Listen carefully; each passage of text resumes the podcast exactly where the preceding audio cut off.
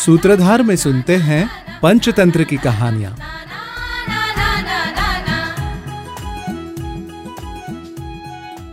धर्मबुद्धी कुबुद्धिश्च द्वावयितो विदितो मम। पुत्रेण व्यर्थ पांडित्यात पिता घूमेन घातितः। धर्मबुद्धी आणि कुबुद्धी या दोघांना मी जाणलं। पुत्राच्या मूर्खतेमुळे त्याचा पिता धुराने मारला गेला. सूत्रधारमध्ये आता ऐकूया पंचतंत्र कथा धर्मबुद्धी आणि पापबुद्धी. कोण्या एका गावात धर्मबुद्धी आणि पापबुद्धी नावाचे दोन मित्र राहत होते? एके दिवशी पापबुद्धीने विचार केला की मी मूर्ख आहे म्हणूनच गरीब आहे. का न मी धर्मबुद्धीसोबत एकत्र विदेशी जाऊन व्यापार करावा आणि नंतर ह्याला लुबाडून खूप सारं धन मिळवावं. असा विचार करून पापबुद्धी धर्मबुद्धीला म्हणाला मित्रा आपण या गावात व्यर्थ वेळ घालवतो आहोत.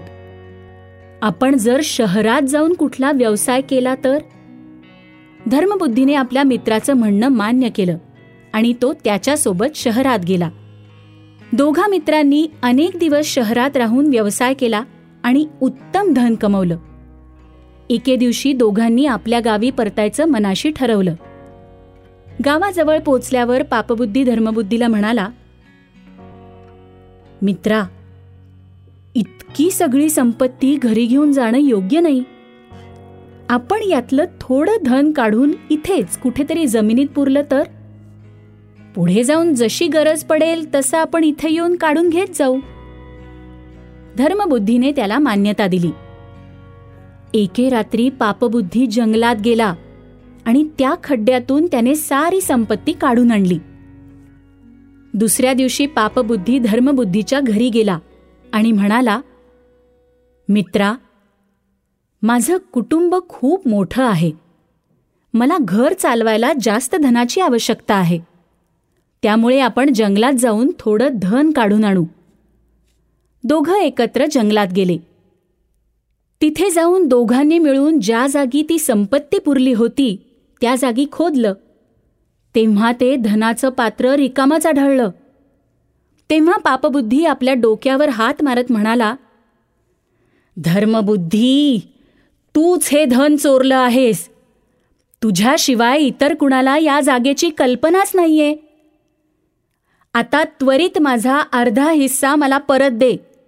नाहीतर माझ्यासोबत राजसभेत चल. तिथेच याचा निर्णय होईल. त्याचं बोलणं ऐकून धर्मबुद्धी म्हणाला अरे पाप्या मी चोरी नाही करत. अशा प्रकारे आपापसात भांडत न्यायालयात ते धर्म अधिकाऱ्याकडे गेले. आणि तिथे एकमेकांना चूक ठरवत आपली गोष्ट सांगू लागले. धर्माधिकाऱ्यांनी काही अधिकाऱ्यांना सत्य परिस्थितीचा अंदाज घेण्यासाठी नेमलं. पापबुद्धी त्यांना म्हणाला माझ्या म्हणण्याचा साक्षीदार स्वतः वृक्षदेव आहेत. त्यांच्याकडे जाऊया. आता तेच आपल्याला खरं काय ते सांगतील. त्याचं म्हणणं ऐकून सगळ्यांनी दुसऱ्या दिवशी सकाळी जंगलात जाऊन वृक्षदेवाकडून सत्य काय ते ऐकण्याचा निर्णय घेतला. रात्री पापबुद्धी आपल्या पित्याला म्हणाला मी धर्मबुद्धीचं धन लुटलं आहे. आता तुम्हीच माझे प्राण वाचवू शकता. पापबुद्धीचे वडील त्याला म्हणाले पुत्रा तू मला सांग मी काय करू शकतो ज्याने तुझे प्राण वाचतील. पापबुद्धी म्हणाला बाबा त्या जंगलात एक मोठा शमी वृक्ष आहे. त्यात एक मोठी ढोल आहे. तुम्ही त्यात जाऊन लपून बसा. सकाळी जेव्हा न्यायाधिकारी आणि गावकऱ्यांसोबत मी तिथे येऊन विचारेन की सत्य काय आहे खरं खरं सांग तेव्हा म्हणा की धर्मबुद्धी चोर आहे. दुसऱ्या दिवशी सकाळी सगळे लोक धर्मबुद्धी आणि पापबुद्धीसह जंगलात पोहोचले.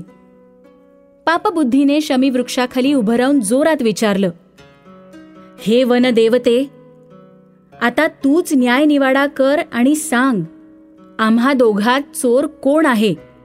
तेव्हा पापबुद्धीचा पिता शमीच्या ढोलीतून म्हणाला हा धर्मबुद्धी चोर आहे. वृक्षाचं बोलणं ऐकून न्यायाधिकारी धर्मबुद्धीला काय शिक्षा द्यावी यावर विचारविमर्श करू लागले. त्याचवेळी धर्मबुद्धीने त्या झाडाच्या ढोलीला गवत आणि काट्याने झाकून त्याला आग लावली. ढोलीला आग लागल्यावर आणि डोळ्यात फुफ्फुसात धूर भरल्यामुळे पापबुद्धीचा पिता ओरडर ढोलीतून बाहेर निघाला. आणि त्याने सगळ्यांसमोर पापबुद्धीचं सत्य उघड केलं. दरबारातील लोकांनी आता धर्मबुद्धीला सोडून पापबुद्धीला पकडलं. आणि ते म्हणाले अरे मूर्खा तू स्वतःला वाचवायचा उपाय तर शोधलास पण त्याचे परिणाम काय होतील याचा विचार नाही केलास?